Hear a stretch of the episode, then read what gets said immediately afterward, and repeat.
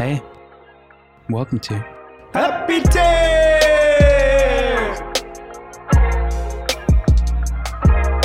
I'm Brandon. And I'm Nick, and this is Happy Tears, a podcast where two sensitive boys talk about the art that they love so much so that it often brings them to tears.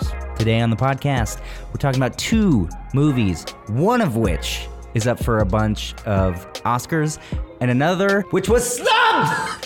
Tragically snubbed. Of course, I'm talking about Noah Baumbach's Marriage Story and the Safdie brothers, tragically snubbed at the Oscars Uncut Gems. It's a movie day here on the podcast, and this is Happy Tears.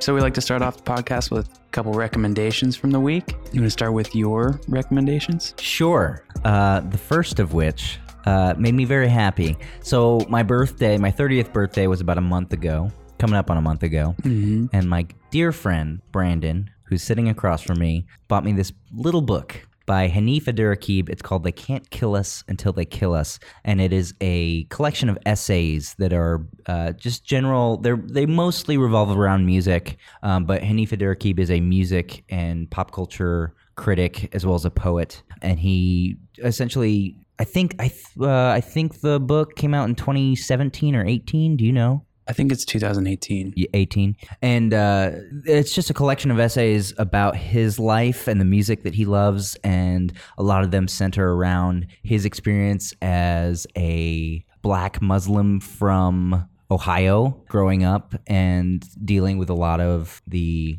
social issues of today and certain things like the Black Lives Matter movement and Fall Out Boy and suicide and Nina Simone and all these just collection of really really thoughtful music commentary as well as social commentary. I read it in like 2 weeks, which is really fast for me for like a 300 page book. And thanks for getting me that gift, my friend. Of course, man. I had thought some- you'd love it. It's a um, same author as Go Ahead in the Rain, book I've talked about many times on here, the uh, Tribe Called Quest book, and I really love his writing, so I'm excited to read it as well. I do think it came out the end of 2017. Um, I saw it on a lot of 2018 lists though, so I don't, Yeah. I don't know if it was re-released or something 2018. it was really cool to put on the music of the person that he's talking about and read something that usually it's about the music itself, but also about where the country was at the time or where he was at the time. Yeah. Some of them are about personal friends of his that he lost or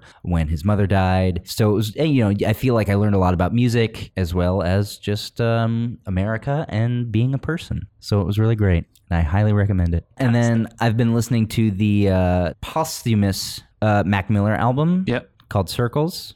Um, I'll throw one of the songs. I like a lot of the songs on it. I think it's really good. I think it's a nice pairing with Swimming, his album that came out a couple months before his death. And I'll throw one of the songs, either Good News, which is the single, or maybe Circles, which is the title track. Or I like a lot of them, so I'll throw one on the Happy Tears mixtape playlist. What about you, my friend? Cool. So I have uh, two. Uh, one is the new album On Guard by Ethan Gruska. Uh, he was one half of Belle Brigade, the the band Belle Brigade, and I talked about him on here before. And I love the singles he released leading up to this album. Um, I just think it's immaculately produced. It's just fun to listen to. Uh, all the little like flourishes he he adds, and uh, he's just super talented. He's also a great songwriter with a lot of kind of pop sensibilities, but loves to kind of experiment as well. So uh, just fun listen that I think you can kind of dive in and get more out of every listen. Awesome. So I'm liking that. And then there's a, a new song from a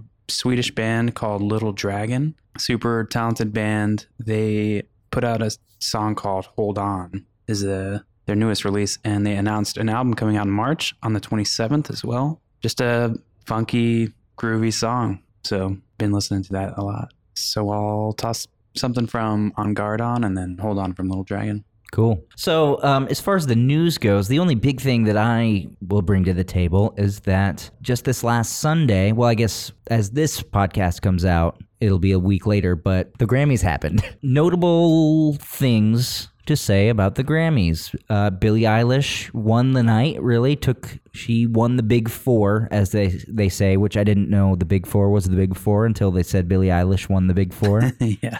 but that would be record of the year, album of the year, song of the year, and best new artist. Uh, she's the first woman ever to do that, and only I think the second person, the last person that did that was Christopher Cross in 1981. Uh, she won five Grammys total. Uh, Lizzo and Gary Clark Jr. I think were in second place in the total number of Grammys, both at three.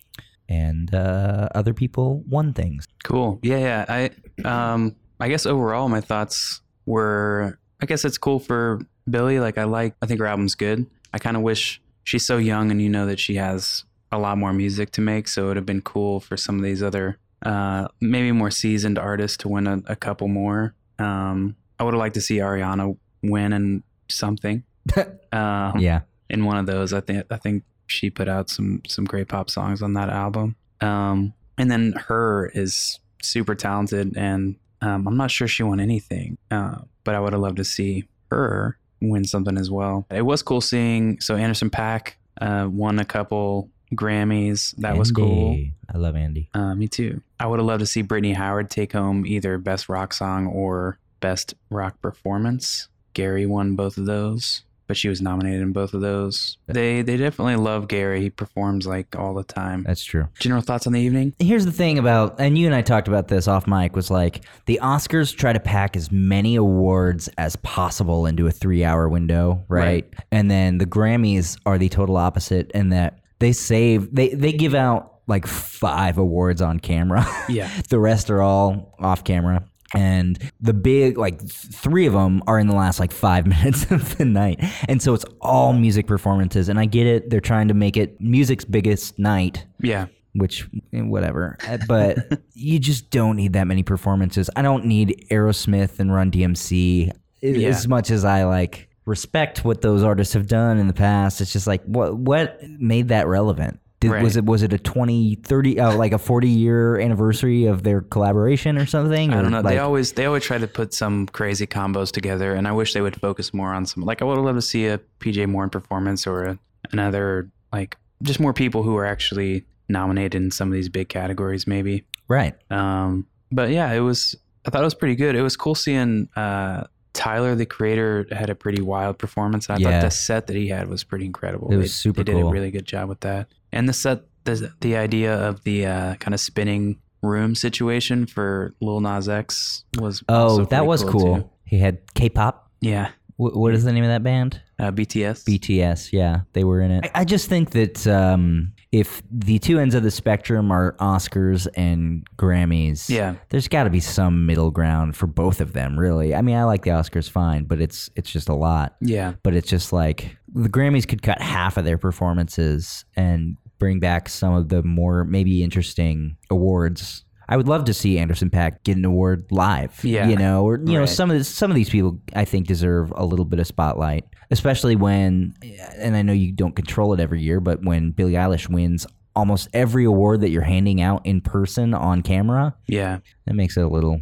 yeah. homogenous. Same. Eh, Or even like the um the like the best alternative album. Yeah. A performance from one of those, you know, one of those artists or something too would be would be cool instead of bringing back these older. I, I, it's weird because it's like they want to. They're trying to keep their. I would think the excuse to not do that is just to play like these big name artists because that's what you know pulls in the viewers. Right. But then some of the some of the artists that play are so relevant that it's like why do viewers care about them? Yeah. So, I don't know. At the end of the day, and we'll uh, we'll talk about this when we do our Oscars thing next week, uh, or I guess I guess it's coming out this week. But uh, all of these award shows really, it's weird because they kind of mean nothing, Yeah. and in some ways they can mean a lot to individuals or your next project. hmm Um, and a lot of it's political, and a lot of it's we, so it's like you always have to put that grain of salt on any one of these award shows. Yeah. But overall, it was mostly enjoyable. I just I don't want to spend four hours watching the Grammys. I don't need to. Cut an hour out of so it. so long. Well, I did have some happy tears in the last week. Can I tell you about them? Absolutely. I went and saw a movie called Little Women. Yep. Greta Gerwig's second film, her sophomore effort, as one might say, and I really liked it. I'm not sure if I even understand why. I found it very charming, and I don't really have any connection to um, the source material of Little Women, and I didn't see the previous film adaptation. Um, so you know, I, I'm not sure if it's like the the source material is really charming, or Greta Gerwig's just a really good writer and filmmaker. But I really liked it, and I don't have any very specific parts that I remember. Like I didn't take notes um, on Happy Tears, but I enjoyed it a lot, and I did cry a lot. So that happened. Well, mine come from there's a tragedy that recently happened. Uh, Kobe Bryant and his daughter Gianna uh, and seven other passengers died in a helicopter crash in Calabasas, and it was really tough. And just kind of reflecting on Kobe's life, two of the the things that I came to my mind first were, was one that I was Gina and I go see the Oscar nominated animated shorts every year, and is um, the one that he narrated about him as uh, you know this kid that has a dream of being an NBA star um, was one of those, and it ended up winning the award in that category. But I remember watching it, and it's just a I don't know, it's a lovely little short film about um, dreams, and it never felt um, like it was you know like occasionally commercials feel like they're kind of the same and pulling out your emotions in similar ways but it just felt like it was this one was was really well done and i remember having happy tears to that yeah. and then um, his last game it was just one of the more kind of incredible performances of a, an athlete um, at the end of their career and kind of just was a perfect representation of his work ethic and character when he scored 60 points and looked like he was going to pass out there for a while. It just kind of pushed his body to the limit. And it was, you know, really beautiful thing to watch. So uh, he'll be remembered for a lot more than those, but Oh yeah. came came to mind first. Yeah, I cried a lot uh, that day. Yeah. And uh, it didn't help that the Grammys were on it. And I, I cry at award shows, kind of just in general. When I just think about the idea of a bunch of people's dreams coming true, and you know, like especially the younger people and whatever. But because it was the same day of Kobe, and and, and uh, it was in the Staples Center, and and all of that, so Yeah, that's that was, it was a tough watch. that was crazy. Yeah. but uh, yeah, I mean. I, and we'll talk about Kobe a little bit in when we talk about Uncut Gems. Yeah. Um, but I don't remember not knowing Kobe. You Right, know, right, like, shot. yeah. and so like that's course. that's it's Yeah, it's it's such a terrible tragedy, and um, seeing some of the it was nice seeing some of the the tributes and stuff too, and and people that we normally see as kind of goofballs on screen, like Jimmy Fallon, um, give really heartfelt tributes, Yeah. and that was great. Most of those, like even like Shaq as well, just Oof. Waterworks and all those. That was tough. Well, R.I.P. Um, Kobe Bryant. Yeah, we'll he'll, we'll bring bring him back up a little bit later, but yeah. Anyway, on to marriage story. What I love about Nicole, she is a mother who plays, really plays. What I love about Charlie, he loves being a dad. He loves all the things you're supposed to hate, like waking up at night. She knows when to push me and when to leave me alone. He never lets other people keep him from what he wants to do. Dad, you're too far. I know. It's not easy for her to close a cabinet. He's incredibly neat. She's brave. He's brilliant. He's very very competitive. So, Marriage Story is about a stage director and an actress who struggle through a grueling coast to coast divorce that pushes them to their personal extremes, as according to the Letterboxd description. Uh, it's a film directed by Noah Baumbach and starring Adam Driver and Scarlett Johansson, uh, with supporting roles played by Alan Alda, Laura Dern, Ray Liotta, just to name a few. And the common thing I've heard about this film is it might as well just be called Divorce Story because it's less about marriage and, you know, very clearly about divorce. right. Although I kind of disagree, but I Oh, tell me why. I, well, I mean, I don't think the whole like there are clearly divorce elements, but I still feel like there's plenty of marriage elements, and at least looking back, seeing like why why these two had happy times in their in their marriage. I guess Right. That's I think that comes across on screen, but obviously it is, there's a lot of it that's about the ugliness of divorce as well. So Sure. I really love this movie, but before we talk about it, have you are you a big Noah Baumbach fan? Have you seen a lot of his movies? Do you I- there- seek out his movies? I mean, I'm not like oh a new one come out uh, just came out. I'm excited to see it, but I generally enjoy the ones I've I've Yeah. watched. Um, especially, I think there's some pretty great writing throughout. But I will say, I think this is my favorite one of them. Oh, for sure. For me, I love this movie. I've seen it four times now. That is awesome. So the movie starts, and I think of just a really wonderful way. We fade up from black on Scarlett Johansson's face, and voiceover starts, and it's Adam Driver's voice, and he says, "What I love about Nicole," and it starts this montage of him just talking about everything he loves about his wife, and it's pretty long. I mean, it's and it, and it's also a nice exposition way to kind of tell you about who these people are, who Right. she is, who he is, and their life situation. And then after you know five, six, seven, I don't know how long that montage is. It goes into what I love about Charlie, and it's Nicole's voice, and gives you all the backstory about where he comes from and and her perspective on him and their marriage. And uh, I thought this was a great way to open a movie. Yeah, I was already getting some some misty eyes there at the beginning Yeah, because uh, yeah, I think it's a beautiful setup from the get go and is necessary for what follows, but also it kind of pulls the rug out from you once you realize what they're doing, which I think is just a really cool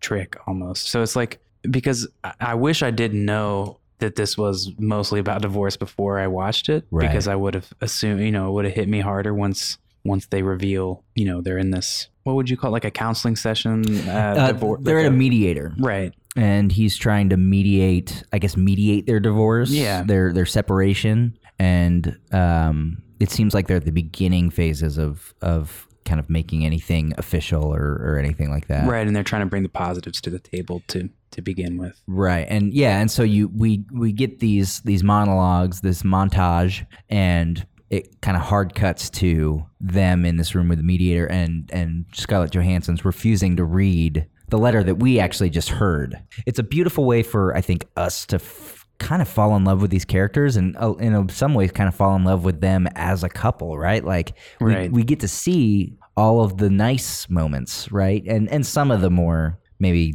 the less agreeable sides of them, but Yeah. but it's usually painted in a it, it's what I like about this person or what I love about this person. Right. It's it's really nice, and then we are immediately thrown into them not in that mindset at all, and that's kind of it. Really, you know, rides that kind of all the way to the end. Although there, you know, there's ebbs and flows in the way the narrative is told, but uh, um, yeah, it's it's a tough relationship to follow just because you're you, you've got a lot of hope for them the whole way through. I think. Yeah, and uh, one thing I've heard people say is that from the beginning, since Nicole is the one that seems like the one that she messes up this or sends this divorce in a in a bad direction Hmm. uh, from the get go because she's doesn't want to participate in this exercise that they're doing at the beginning.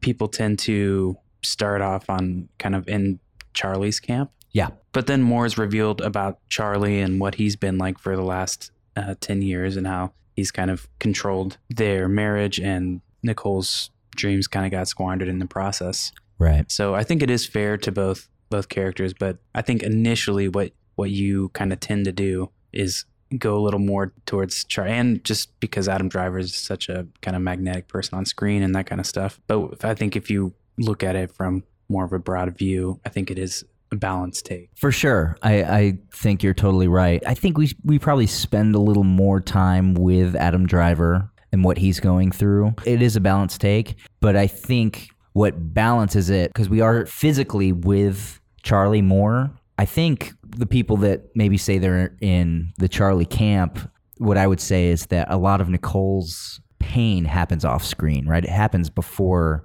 we really see anything. So just to take that into account Right. is is For sure. is why is why It's I'm ex- agreeing with you that it's explained, balanced. but it's Yeah. not shown much. right. I mean, her previous pain. Like we we do see. Like I think one of the the best uh, scenes in the film is this kind of long uh, talk that that um, Nicole gives to her divorce lawyer, played by uh, Laura Dern. Oh yeah, It's a long scene, and she's got she's got a lot of words to say, and it's uh, I think she navigates that scene really well and super kind of engaging, and you feel. Um, her working through this stuff, you can you see it on her face. You know, um, speaking of Laura Dern, she's great in this movie. Oh yeah, all the really all of the, The supporting lawyers. characters are, are fantastic. I All- think. right, yeah, the lawyers are all great. The family members are all great. Uh, Nicole, Scarlett Johansson's family. The the scene where Charlie gets served the Oh, divorce papers is hilarious. Uh, like the situation is hilarious. I think that the actor who's playing uh, her sister Merritt Wever. does a fantastic job. She's great. and then their little back and forth with their accents and stuff and great scene but yeah so th- going from there things just get uglier and uglier and uh, once the lawyers get involved and kind of more antagonistic charlie and nicole lose their their voices so i think a lot of the film is about how ugly this process can be once the lawyers and money and how like kind of vicious it becomes when they don't initially want it to be like that at all and Right. and it becomes a little bit out of their control and then i don't know it was really sad seeing all of these things that were like really simple and kind of like nice interactions between them become weaponized uh, later on in the movie which i thought was fantastic writing and, Oh, for sure. very true to what the situation could be like but i, I just thought from something that she admits to him and a and like a really intimate uh, kind of scene early on gets used uh, used against her later, and not and it's not really Charlie's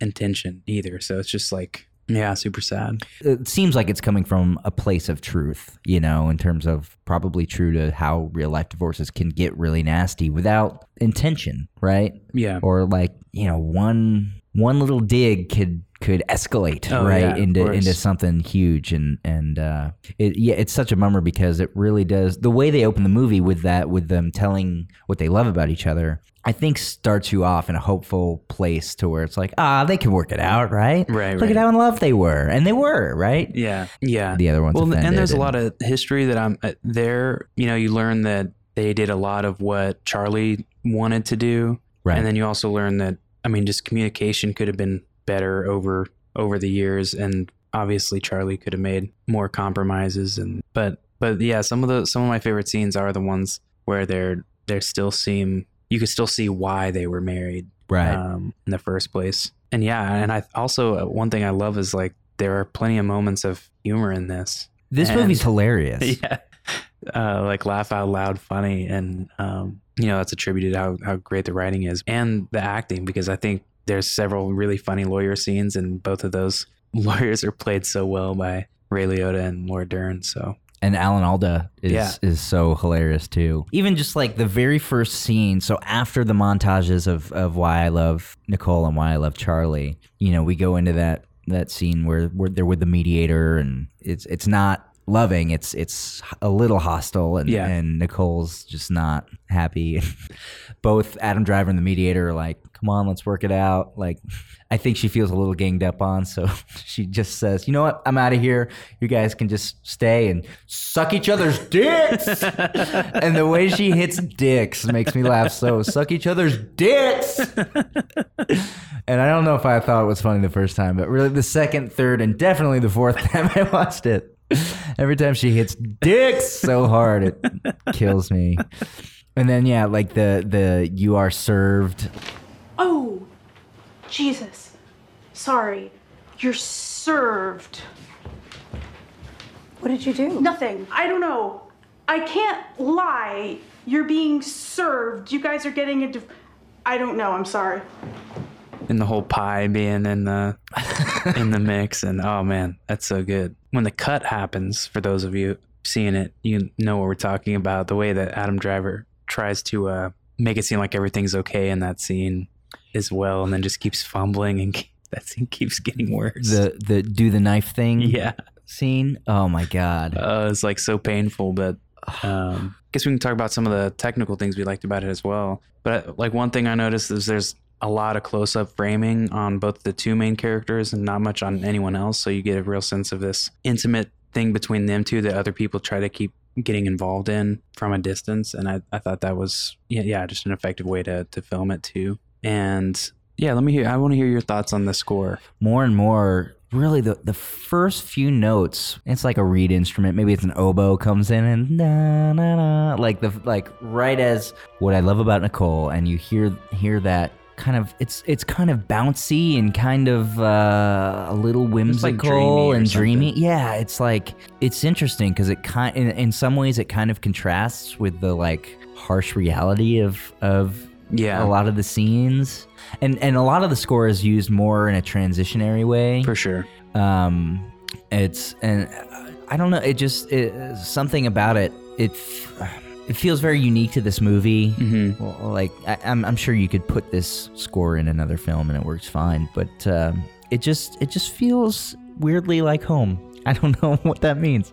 What do you yeah. think? No, I don't know. I I like I do agree with the beginning. I think it fits well. Um, I think there's some parts in the middle of it that it pulled me out of the emotion of the scene a little bit, and I think it's because of how light and uh, I mean it is a Randy Newman score, so it's like very reminiscent of Toy Story, and It is, yeah. and so like in that kind of sound. Um, so I think maybe seventy five percent of it worked, and then I think there's like a twenty five that maybe pulled me out a little bit, be- just that I didn't feel like it fit tonally, but or at least maybe like overly. It's not too sentimental, but too it not necessarily over the top, but there's some sort of mismatch. Yeah. something. I don't know. Well, and and the, the parts that I love the most are the beginning and the ending, mu- both musically and and within the narrative. I think, and so I'd have to go back and and look at the kind of the midsection, like you said. For sure. it, it makes sense that that maybe that's where it's not the strongest or not the most um, poignant. Yeah, we can go to maybe some of your favorite things, favorite scenes. Yeah, I mean, maybe we do go into happy tears, and if I have some maybe non-happy tear highlights, I'll pepper them in throughout. Yeah, really right from the beginning it's after the first play or first time we see uh, scarlett johansson act in charlie's play. Yeah, they come home. They kind of have an exchange where even though she's moving to la he still wants to give her notes on her performance even though she won't be part of the, the play moving forward. And she allows him to, to give him notes and then leaves the room to go to bed and says so sweetly good night charlie and then the the moment she gets out of his view breaks down and cry like silently sobs to herself as she as she goes to bed and it's like just the the the immediacy of the second she's out of the room it was like a breaking of the dam you know yeah. like, what's what's crazy about that scene too is one of his notes was that she wasn't able to. Her emotions seemed forced at the end of her performance. She's like, you know, I can't, you know, I can't cry on demand, sort of thing. Like right when I'm not feeling that, and then right after she says that, she turns the corner, and obvi- and her real emotions come through in that moment, uh, which is probably, you know, I don't know if it, whatever she was feeling was why she couldn't. Uh, you might have been distracted in her performance earlier in the day or whatever case Right. is, but I don't know. I thought it was a really, really interesting way to do that. I guess. Yeah, and so I mean, right for I mean, and that's a very early scene, and it caught me off guard, and Yeah. and- but I really empathized with Nicole in that moment, so so that was my first happy tear. I guess on another technical note, um, I did watch some just like breakdown of a scene with him, and it's right before they have like this big blowout argument that ended up getting kind of like memed quite a bit. But yeah, but what happens right before is they're arguing, and he's in the kitchen. This is his new apartment that he has, and she's in the living room, and there's like a wall that acts as a barrier between them. So they're talking to each other. They're separated by the wall, talking to each other, but we can see both sides. Yeah. And uh, see her kind of thinking through what she's trying to say and kind of lobbing it to him and him, you know, spiking it back or whatever. And I thought it was just an interesting uh, technical thing for like, framing it that way. Right, as like a Um, tennis match or volleyball yeah. or something like sportsy. Right. and have them having that kind of thing that separates them and they're unable to see each other, but we could see them both. Thought that was really interesting. And then just seeing them when we talk about the no uh their voices get taken away, like the court scene I think super powerful because you get you kind of get their reactions not only to e- to each other and just these like little glances or like really you brought that into the it's like so Ah, much yeah, subcontext from the two lawyers are the only ones that are actually talking. the really tight cinematography on that. Sometimes it'll just be their eyes or something. Yeah, Yeah. I, I really appreciated the craft of that scene The- for sure, yeah. and the writing. The writing was really great. Yeah. Well, and you you brought up the fight, which is right after that court scene, and includes that kind of volleyball, that that uh, separation, and uh, that's the, my next happy tears was the way that they, because she comes to his apartment after they've had this day in day in court that was not neither of one one of them enjoyed, Right. and. uh she kind of says, "Hey, look, can we try to work this out between us?" And he's a little snotty about it, but he's he's like, "Yeah, all right, let's do it." Yeah. And and so they try to have a conversation, kind of just explaining their side to each other, I guess, right? And uh, I, it's really the first time they've done that at least on screen, and uh, it just slowly builds and builds and gets a little more intense And hurtful a little more hurtful exactly and until it's a full-on nasty glove, Shouting match, gloves yeah. are off you know fight Yeah. and uh, it's powerful, man. And and Noah Baumbach talked about how they, I guess, in his movies, he doesn't really allow improvisation uh, of the of words. He the the script is the script, and they they plan this out very meticulously. Like you know, turn on this line because I'm gonna cut to this camera here, and then we're gonna go here, and they start with a lot of wides, and they slowly go medium, and then go tight. And uh, so like at the most tense and and loud moments we're really close. And uh, I, I thought the the craft of the scene was really great. And I thought the the uh, the acting was incredible. And and by the end of it it's I especially both of their performances are great but the way Adam Driver kind of breaks down at the end it just it tore me apart Yeah. Yeah. It's such a crazy, crazy performance. And he goes, his intensity level gets crazy high and you're not out of nowhere, but, but he jumps from like a, an eight to a 12 or something. right and, uh, and it kind of, you know, surprises you and, and it's chilling. And then immediately after the release, immediately just like he used up everything and now he's wants to take back what it, what he said. Cause I don't know, it's just a, um, it's a really great scene, but very, very powerful, and sad, and and uh, a tough one. Yeah, for sure. Um, what about you? Happy tears moments. Yeah, the the, the remaining two are more of Charlie's character. One one is just this kind of karaoke scene uh, he has at this bar when he sings "Being Alive." I think is it. Yeah, it's That- a Stephen Sondheim tune. Yeah. Is that right? It is, yeah. Somebody hold me too close. Somebody hurt me too deep. Somebody sit in my chair and ruin my sleep and make me aware of being alive, being alive. Somebody need me too much.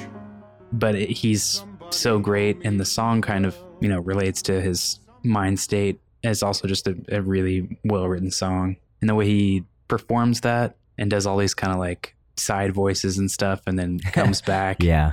uh, i just thought it was just incredible acting. And then he has this like he like breathes out at the very end of Those it three seconds at the end, right? yeah He's he's really a lot of of Adam Driver in this. He's he's great, but it's really those lingering moments at the end of scenes that you really uh, you can just empathize so deeply. yeah he I- has an incredible ability for that on on screen so yeah just an amazing actor but it was in the last i mean i was kind of emotional all the way through that that song but the last that last little you know he's got kind of tears in his eyes and he does this breathe out kind of like sigh Yeah. really good and then think both of us have this one as the the ending of this Oh my goodness. Um, should we go ahead and describe it? I think it's. I mean, maybe call this the only big spoiler and and talk about it. So, um, if uh, you don't want this spoiled, maybe skip ahead two minutes and we'll be done. This movie ends with them finalizing their divorce, right and uh,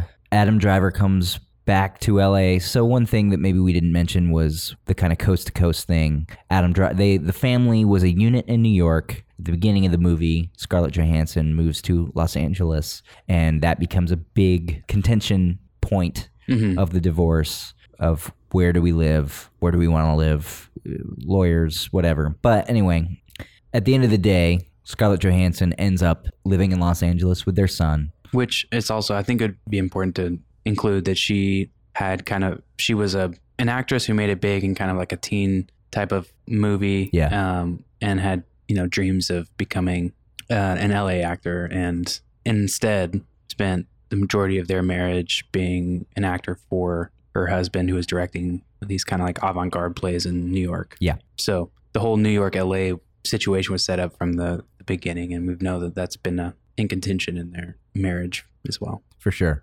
And so at the end of this, they've signed their divorce. Adam Driver comes to visit in LA and uh, lets Scarlett Johansson know that uh, he's taking a residency at UCLA, so he's going to be around. She says, "Oh, great, this is all great." And then their son Henry, who's been trying to learn to read throughout the whole movie, Mhm. is sitting in the the next room, and Charlie, Adam Driver, hears his son reading, and he hears him say his name, and then he walks in the room, and it turns out this somehow Henry's gotten his hands on the words that Nicole Scarlett Johansson's character wrote at the beginning of the movie, the Yeah. what I love about Charlie. And so he sits on the bed next to his son as his son kind of sounds out the words. And then about halfway through, Henry says, All right, now you read. And so we get to listen to Charlie read the words that Nicole wrote about him that we heard at the beginning of the movie But that he never got to hear. that he never got to hear. After we got to, we watched them go through this horrible divorce. You know, like Yeah. all of these really, really difficult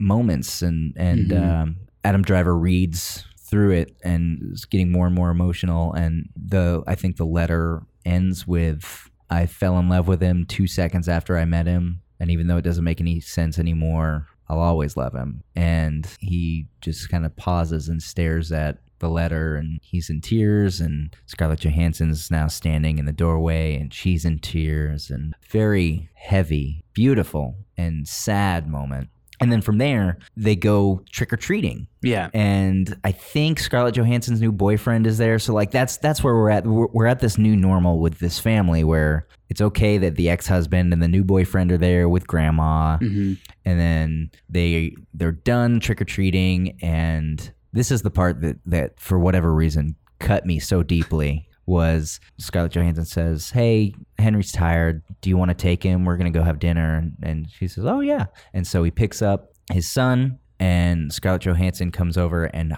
she hugs Henry, and so it's like he's holding Henry, she's hugging him, so they're like both on either side of him, and that's a, a moving visual mm-hmm. moment. And then uh, Adam Driver walks off, and Scarlett Johansson looks back and sees his shoe is untied. And so she walks over, taps his shoe, so he lifts it up. She ties his shoe, and they part. And I cried so much. Like the first time I watched it, because right from there, credits just kind of start to roll up on this big wide shot. Yeah. on top of this big wide shot where Adam Driver's just putting his son in the car. And Yeah. um, I had to like Tess was upstairs. I turned off the movie, walked upstairs, and just went and cried in her lap for like 20 minutes. Maybe not. That seems like an exaggeration, but it was like a long time. Yeah. I, I don't know many movies that have like deeply affected me to where like I was inconsolable for Wow. several minutes for a while Yeah. and uh, it, it's just so tra Like you, like because there's a world where they could have made it, Yeah. you know. But now we're at the new normal, and it's just like, and it's this is what divorce is. It's, especially when you have kids. It's like you are no longer married to this person, but you're still in each other's lives, and this is the world that we live in now, and it's not great, but it's fine, Yeah. and that is both comforting and so tragic, Yeah. you know. And to know that she's gone on to do like uh, big things in her career was is cool to, to see as well. And um, but yeah, my my thing was mainly with that the when he's reading because it there's a funny part in there where he's like, oh, we got to skip over this part that he can't. That's hilarious. She said there was some alcohol in his No, no, childhood, no, and uh, and then the way he transitions from just the look on his face and the way he kind of chokes up is I just and then you cut to her. incredible and- yeah and uh look on her face too but but once he once he started hitting that little kind of choke up that he he did kind of mid sentence it was it was tough to keep him in Oh god, I was I lost it for a long time, all the way through to the end and long beyond the end of Love the movie. that. So yeah, um, I love this movie. Like I said, I've I've seen it four times basically in the last month. I hope Parasite wins Best Picture, but I'm I am fine if this wins all the Oscars. I think that Scarlett Johansson, other than maybe her, which I love and I think is one of her most underrated performances, this is probably my favorite Scarlett Johansson performance ever. She was also really good in Jojo Rabbit this year, mm-hmm. which I think she's also nominated for. yeah so she's nominated for best actress and supporting actress I'm really pulling for Adam Driver to win for this movie, and if, if this won Best Picture, I'd be totally satisfied. Although I really am pulling for Parasite. And is it up for screenplay and director? uh i think so Yeah, I think the script is great. So, um, yeah lots of lots of positives from from my end as well i've seen it twice now and loved it both times it's just and it's really re- although it deals with like really heavy content, like we mentioned before, it's it's really there's a lot of really funny aspects to it and so many great side characters that it's just really watchable. You should kind of want to get back into the into that world with some of these characters again. Very good. For sure. Well, I hope it wins all the Oscars, but should we move on to a film that was snubbed and won't be winning any? Yeah, let's do that. All right, let's go on to Uncut Gems. I made a crazy risk, a gamble. And it's about to pay off. So I want the Celtics to cover. I want the Celtics halftime. I want Garnett points and rebounds. What do you know? I don't know. I just know. Well, I'll tell you what I know. That's the dumbest fucking bet I ever heard of. I disagree. I disagree, Gary. Uncut Gems is a film by the Safdie brothers, Josh and Benny Safdie. Stars Adam Sandler. Here's the Letterboxd description Howard Ratner, a charismatic New York City jeweler always on the lookout for the next big score, makes a series of high stakes bets that could lead to the windfall of a lifetime. Can you explain to me what windfall means? I think it's a jackpot, but I don't know. Cool. It's pretty much just high stakes all the time. Oh my goodness. Wow. Wow. All right. So, first and foremost, how much do you hate Howard Ben uh, Ben Stiller, Adam Sandler's character in this movie? Yeah, I I don't hate him. Really? Yeah, I am frustrated with him most of the time, and I really don't like him some of the time. well, frustrated with him all of the time, I guess, and then really don't like him some of the time. And mainly just like I think if there was no family stuff involved in this, I'd probably li- like him maybe a little more. Hmm. But because he's just like just ruining his own life and then Right. not affecting other Right. people, maybe. Um, but he is kind of this charismatic, magnetic character that you kind of want to at least see the outcome. Like you, you're totally invested in Right. whether he wins or not, and even might be rooting for him at points. Yes, uh, definitely. So, at the beginning of this movie, we're actually in Africa. Yeah, and uh, we we watch these miners pull like this. Uh, there's an injury in the in the mine shaft, and kind of like on the side while that's happening, these these like two guys pull this gemstone out of the the rock, right? hmm Black Opal, I think. The black opal uh, becomes a major plot point for Adam Sandler, uh, who is a jeweler slash gambler slash Furby dealer in New York. Um, yeah, we meet we meet Howard early in this film, and uh, he is kind of just one of these sh- shifty, sleazy hustler guys, right? Yeah, You're right. Hate is not the right word. He's just so goddamn annoying and just won't shut up. but I think The but whole that, movie. But that correct. But I think that part of him is what gets it. It's just like the salesman in him, Right. where he's always trying to convince someone that no, I'm gonna actually win this time, or or nope, I'm gonna, you know, or it's convincing them to buy his product or whatever. It's just Right. like he's always trying to convince someone else of something, and there's like a little bit of. It's kind of a marvel to watch a little bit of like how he successfully does this, and you could tell he's talented in that way, but also it's just exhausting. It's like It is. This movie is super exhausting. yeah, and uh, yeah, of course it's it's supposed to be. It's you're supposed to have that. It's anxiety ridden for sure. It's uh, claustrophobic in parts. It's kind of high speed in parts, but it, the stakes are so high, and for a lot of this is I think is what it's like the gambling rush, right? right. It it's supposed to portray. Yeah, so Adam Sandler is is this character that's really trying to uh he's trying to win big in whatever way he can, right? So he has invested in this black opal in order in order to uh to either sell it at auction or sell it out of his jewelry shop. Um, and early on in the film, LaKeith Stanfield's character brings Kevin Garnett, professional basketball player. This movie's set, I think, in 2008, 10? I don't remember that. Nine. uh, it's set in the late 2000s. Yeah.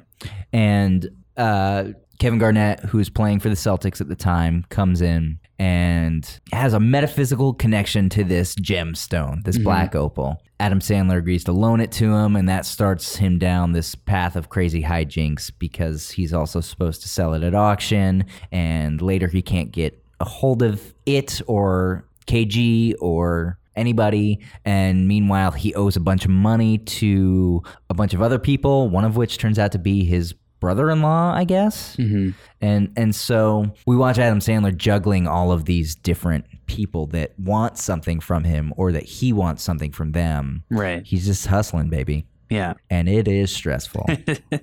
Absolutely. And some of that is in the way that it's uh, shot and then the, the soundtrack and the way that the there's you can kind of hear the action off screen quite a bit and everything feels loud. yeah. Lots of talking. So yeah, you're just you give this sense and we both talked about our theater experience being just like everyone is tense and there's this like palpable, you know, anxiety that that everyone's feeling. Yeah, I mean, Um, so the directors, the Safdie brothers, basically encouraged all extras to be talking during filming. You know, usually you want quiet on set so Right. you can mic up the the two people that we're focusing in on, and they pump in room sound later. This was very different, I think, than almost every other movie is made because they like encouraged Kevin Garnett's posse, his like his boys, to just be talking and to contribute to the conversation and to be a little loud. And then when they're in public spaces or like there's this theater auditorium scene, they're they they want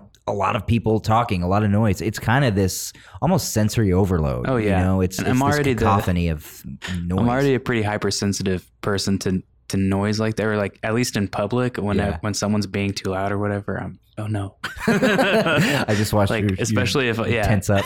if it's someone I'm with, you know, or like uh, just trying to read the room and all that stuff. But it, it- yeah, it, it's a um, good representation of New York City as well, because obviously it's a loud city, and then of the kind of loudness of the his lifestyle as well, of Howie's lifestyle. So Right. it's, it's like it's a lot. Yeah. And I think I heard in a podcast that they even pumped in a ton of ADR on top of the live sound that they recorded in, you know, when filming to increase the the intensity of of just this cacophony, Yeah, which is just crazy. Like you said, the theater experience was I've never experienced a film like this. The the tension, the collective tension of everybody in the theater, especially because there's some there's it's it's loud and it's it's uh what's the word overwhelming a lot of the film Yeah. but then there's those quiet moments of utmost tension specifically finally you know so howard early in the film gives the black opal to Kevin Garnett, who's had this metaphysical connection to it, thinks it's going to bring him good luck for basketball. Spends the next half of the movie just trying to get the thing back so he can take it to auction. Mm-hmm. Eventually, finally does. And the auction scene where there's a bunch of like Adam Sandler's Howard is there, and then Kevin Garnett is there, and then the people that Adam Sandler owes money to or there. Like, there's all these players in the room, and it suddenly gets quiet, and the tension starts building as, oh no, that like it, the bids aren't coming in as much as Howard wanted, and and you know whatever. And we watch Howard make these decisions throughout the whole film, but especially in this scene that just backfire, right? And so like, there's a moment in this auction scene where the tension is at the utmost. it's just so palpable yeah, and it goes you want it to go one way but may it, but it goes a certain way. And in my theater which was a pretty packed theater i mean like almost everybody literally went ah you know like cuz you ju- you do, you said the word frustrating earlier. Like Yeah. you just get so frustrated with Howard because it's like dude just get out of your own way. Yeah, you ah I'm, I'm just thinking about it makes me makes me so frustrated. Yeah.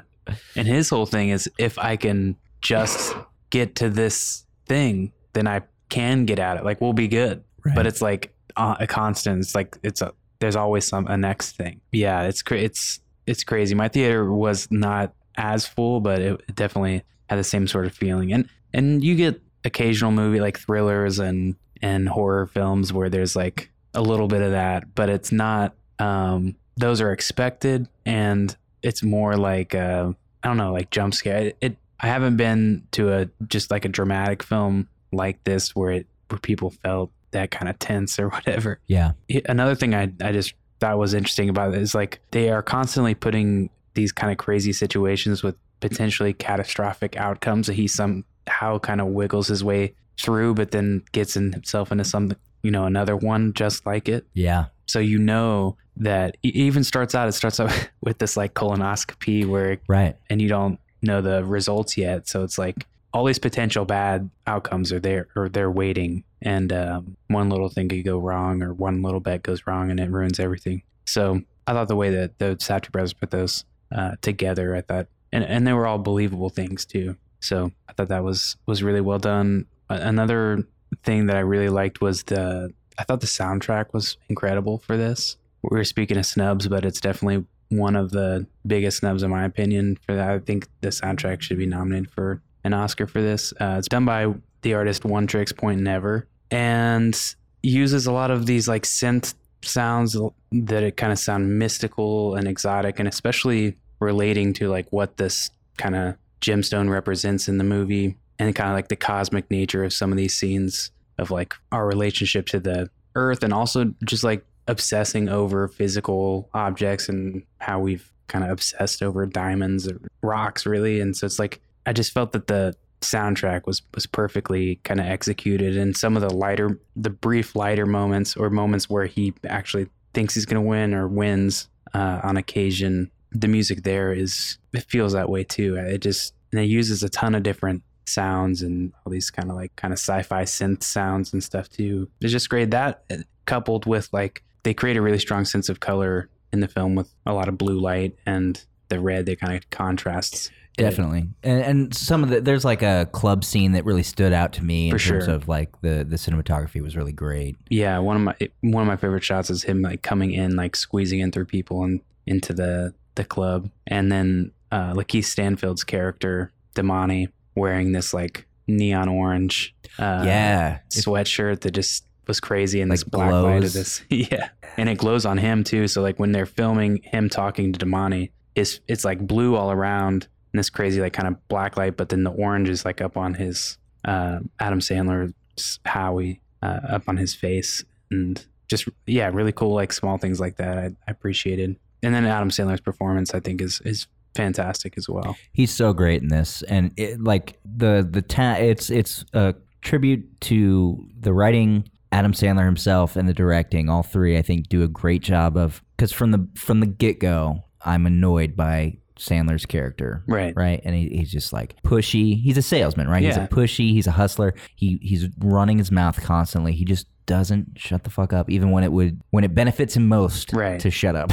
he Right. won't. Oh, yeah. And but by the end of this movie, you can't help but like be captivated by his uh, his quest, right? Right, Like like of you're you're rooting. You're, I I ended up rooting for this guy that I really just couldn't stand in in a lot of ways. Now, I didn't I didn't hate him in like a villainous way, Yeah, but it's just like it's somebody you just don't want to be around. exactly. you know. Oh, for sure. And so like, you know, the the movie builds to this to this big moment where I think it's not too spoilery to say he places a big bet, Mm-hmm. right? And and there's a, some other circumstances around like the characters that he's in a room with and we we watch him watch basketball. Yeah. and and really that's I mean and and we watch uh, like his girlfriend played by Julia Fox, I think is her name Mm-hmm. and the character's name is Julia. She like goes and covertly places this bet at like an Atlantic City casino or whatever, and Mm-hmm.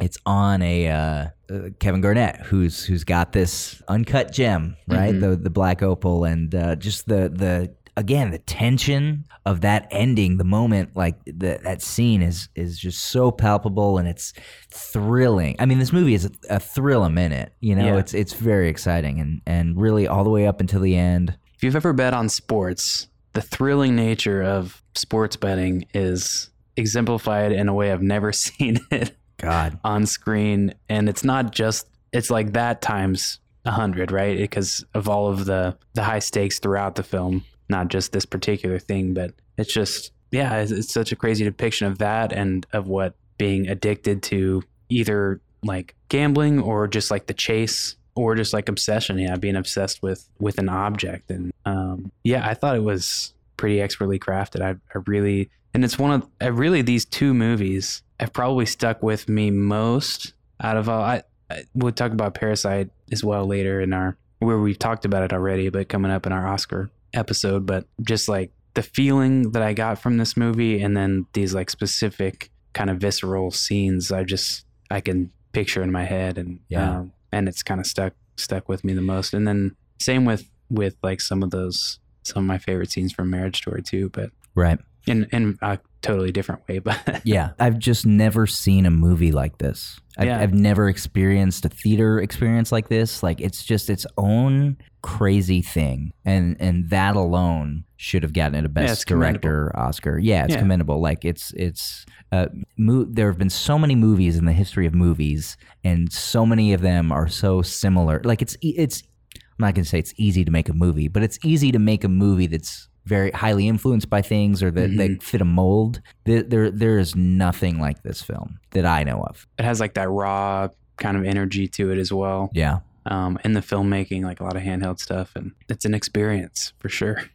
Um, and I should mention that I think Kevin Garnett Did a great job. fantastic in Yeah, this. I do too. You know, you, you just never know to, what to expect with athletes. hmm But I, I thought he was so great. I think he was maybe the best basketball player's performance I've ever seen in a movie. But just to, have? just to check, I went ahead and put together my top five. Of course you did. NBA uh, acting performances. And so I'll run through those now if you're if you're into it. Number five, Shaquille O'Neal, Kazam. Remember that movie? I do. Yeah. Shaq plays a genie. I haven't seen that movie since I was a kid. Honestly, I would really love to watch it right now. So I don't know why. so let's do it. yeah. Number four, Kareem Abdul-Jabbar in Airplane. To be honest, I've never seen Airplane all the way through. I've seen this scene on YouTube, and he's fine. But athletes acting is tough. Athletes doing comedy is even harder, right? Like comedy is like maybe the hardest thing to do to, and do well. So yeah, Kareem Abdul-Jabbar, number four, Airplane. Number three, MJ, Michael Jordan, Space Jam. He's. Uh, have you watched Space Jam recently? Just not the best. But you know what? He carried a whole movie Yeah. uh, next to Bugs Bunny. You know, like nobody was. It's him and Bill Murray and Bugs Bunny. Yeah. And so uh, just for that, MJ's not great in Space Jam, but he at least, you know, Space Jam's a good movie nonetheless. He did enough. He did enough. And his arms are so stretchy. Uh, number two, did you see Trainwreck, Amy Schumer's movie? I did not actually. I liked that movie, and LeBron James was actually pretty heavily featured in it because uh, Bill Hader plays like I think his agent or something, and LeBron did a really good job. I was really impressed, and he was pretty funny. So LeBron acting and doing comedy takes number two, but really number one, Kevin Garnett, Uncut Gems. He's great in this movie, and so I had to go big ups to KG, and that's my list. So are you glad I'm I did that for you? with I, I love that list. Yeah, I think I'd have KG at the top too. yeah. He was really good, and Julia Fox was was very good too. I mean, both of them are playing similar. Uh, themselves or a version of yeah, themselves. something, Yeah, or something similar. Uh, they're both great though, and I I think we'll be seeing more of her for sure. yeah, agreed. Yeah, I mean, and the only other thing I was thinking about, like, because because I do come away f- from this movie like I do a lot of movies with with the question of all right, but like, what does that what does that mean? You know, why did I just watch that? And, and some of the things you mentioned about like materialism and and gambling addiction and things like Right. that. But one thing I did think was really interesting about the way that this film is structured is it starts in Africa with the guys mining the black opal, and then what happens is the camera zooms in to this diamond, or well, it's a black opal, this gem, and then kind of pushes into like on a molecular level. You're like kind of zooming through this, Yeah, it's kind of psychedelic or something. Yeah, right, cosmic even yeah, for sure. and uh, that's the opening credits. It's like you know, all all all the text comes up as you're zooming through this like kind of colorful cosmic uh, thing, and then you come out of this and you kind of don't understand what you're doing, and then we literally, I think, come out of a close up on Adam Sandler's colon, right? Yeah, because yeah, it's a colonoscopy. Yeah, there's So we go into a gem and come out of a man's body. And then at the end of the movie, not to spoil it, but the movie ends by mi- mirroring the shot and going into somebody's body. hmm And so obviously that's a very specific choice that these filmmakers made. Relating this very visceral boots on the ground this this movie is concrete and steel and it's very new york right? It's very real. It's very visceral. Yeah. But it ends begins and ends with this kind of cosmic Oh yeah, and the Psychedelic that- uh, thing. it contributes to that as well for sure. And so the only thing that I, I thought of is is just like the idea that like uh, because because it ends the we you know we, we at the very end we go into somebody's body and then we end on I think a like a an image of stars like like the night sky or something I think is how it ends like it's either after the credits or during the credits. And so my only thought was that part of the message of this is just like because all of these things are kind of the same in that like you know the uh, precious gems are made of carbon we're made of, of like carbon right it, all living. things are, are carbon based and then um, you know this the stars are like you know oh, to go back to episode one of Happy Tears talking about before sunrise. Millions of years ago, there were just the stars, and then became us. We are from the stars. Everything is stardust, and I think that applies here.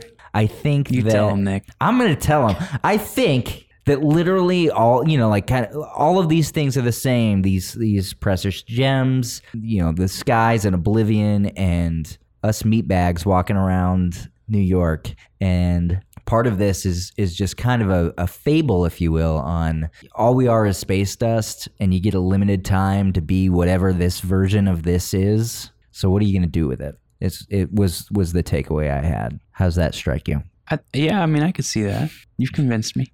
Yeah, I think what I said earlier kind of fits into that mold as well. Just uh, with like our fas- fascination and obsession with, um, The material. yeah, but that material also being like what we're what we're connected to Sure. through in in a certain way. So And, and yeah, it's like I think that there's probably something to be said for the, some of the things that I mean, people live and die for. You know, blood diamonds are a thing, right? Right, you know, right. but it's like it's no di- like human. It's it's no different than human life. There's definitely got to be some commentary there about the things that maybe we think are important, are also like human beings are should be the same. I don't know. one thing I'll, I guess I'll say is just kind of wrapping up. Like I was pretty like transfixed this whole movie. I felt glued to the screen, um, absolutely invested in the characters and the stakes of this movie, and went away having you know felt something deeply or many things deep. Like it was a that's one of the reasons I like going to the movies is just like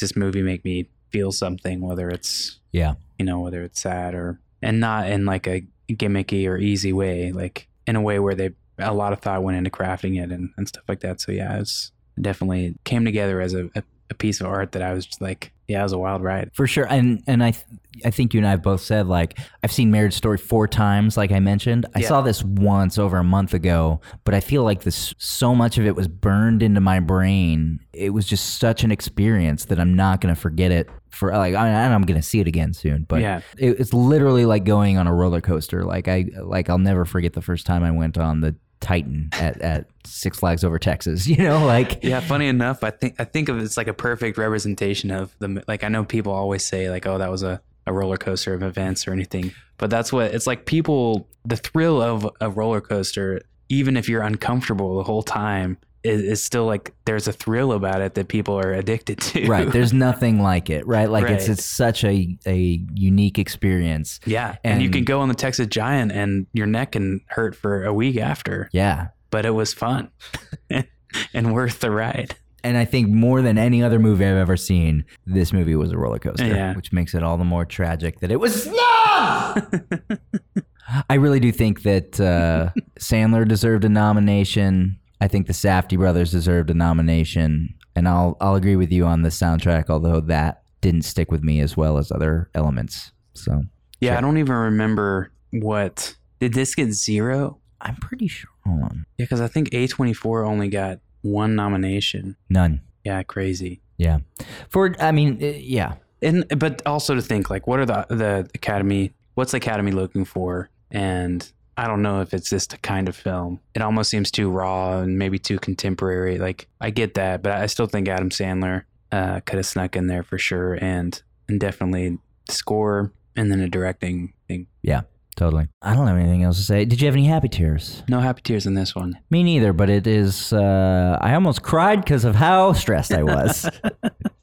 There is one moment that's kind of sweet and kind of pathetic and kind of funny all at the same time. with his wife. No, uh, Oh. with with uh, with Julia when he's just kind of at the the lowest of lows. And she gets a tattoo, Oh my god, that's so funny. and he's just some like sad, pathetic, crying guy. Oh, I do remember and that. you're like, now. damn, this. I mean, Oh, but I was just like, good. you deserve it, idiot. yeah, I I didn't have any there. I just, it, as far as emotional moments, like in terms of sadness being attached to something, Right. it might be there. But it was, you know, a little bit of like, oh, this this is pathetic, but also hilarious that she delivers that. Uh, or he's like, oh, you, you can't be buried with me line because she has the tattoo. And it's so damn funny. Good amount of humor in this too. Yeah. It is in a few theaters still. Hopefully, by the time this gets out there, it's still maybe in a few theaters. I know that there's one or two showings at Alamo Drafthouse that I Yeah. almost went to, to yesterday. Oh, uh, one thing we didn't mention was that Oh yeah. Kobe, R.I.P. Kobe Bryant, was almost uh, in the Kevin Garnett role. So there were a number of basketball players that uh, uh, this movie was in development for like almost ten years. A long time. Yeah.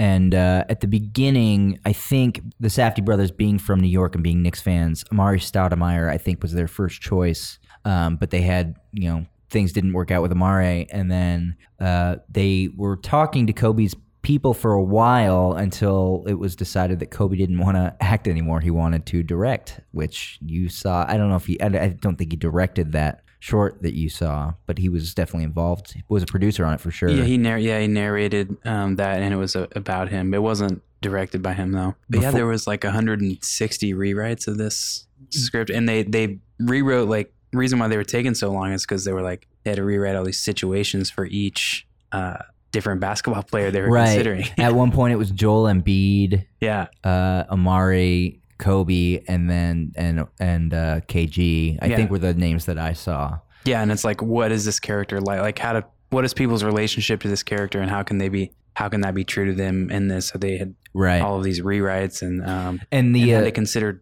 actual games too. exactly right. That's what I was gonna say. Is is the great thing about KG is he looks very similar to how he did you know ten years Yeah. ago.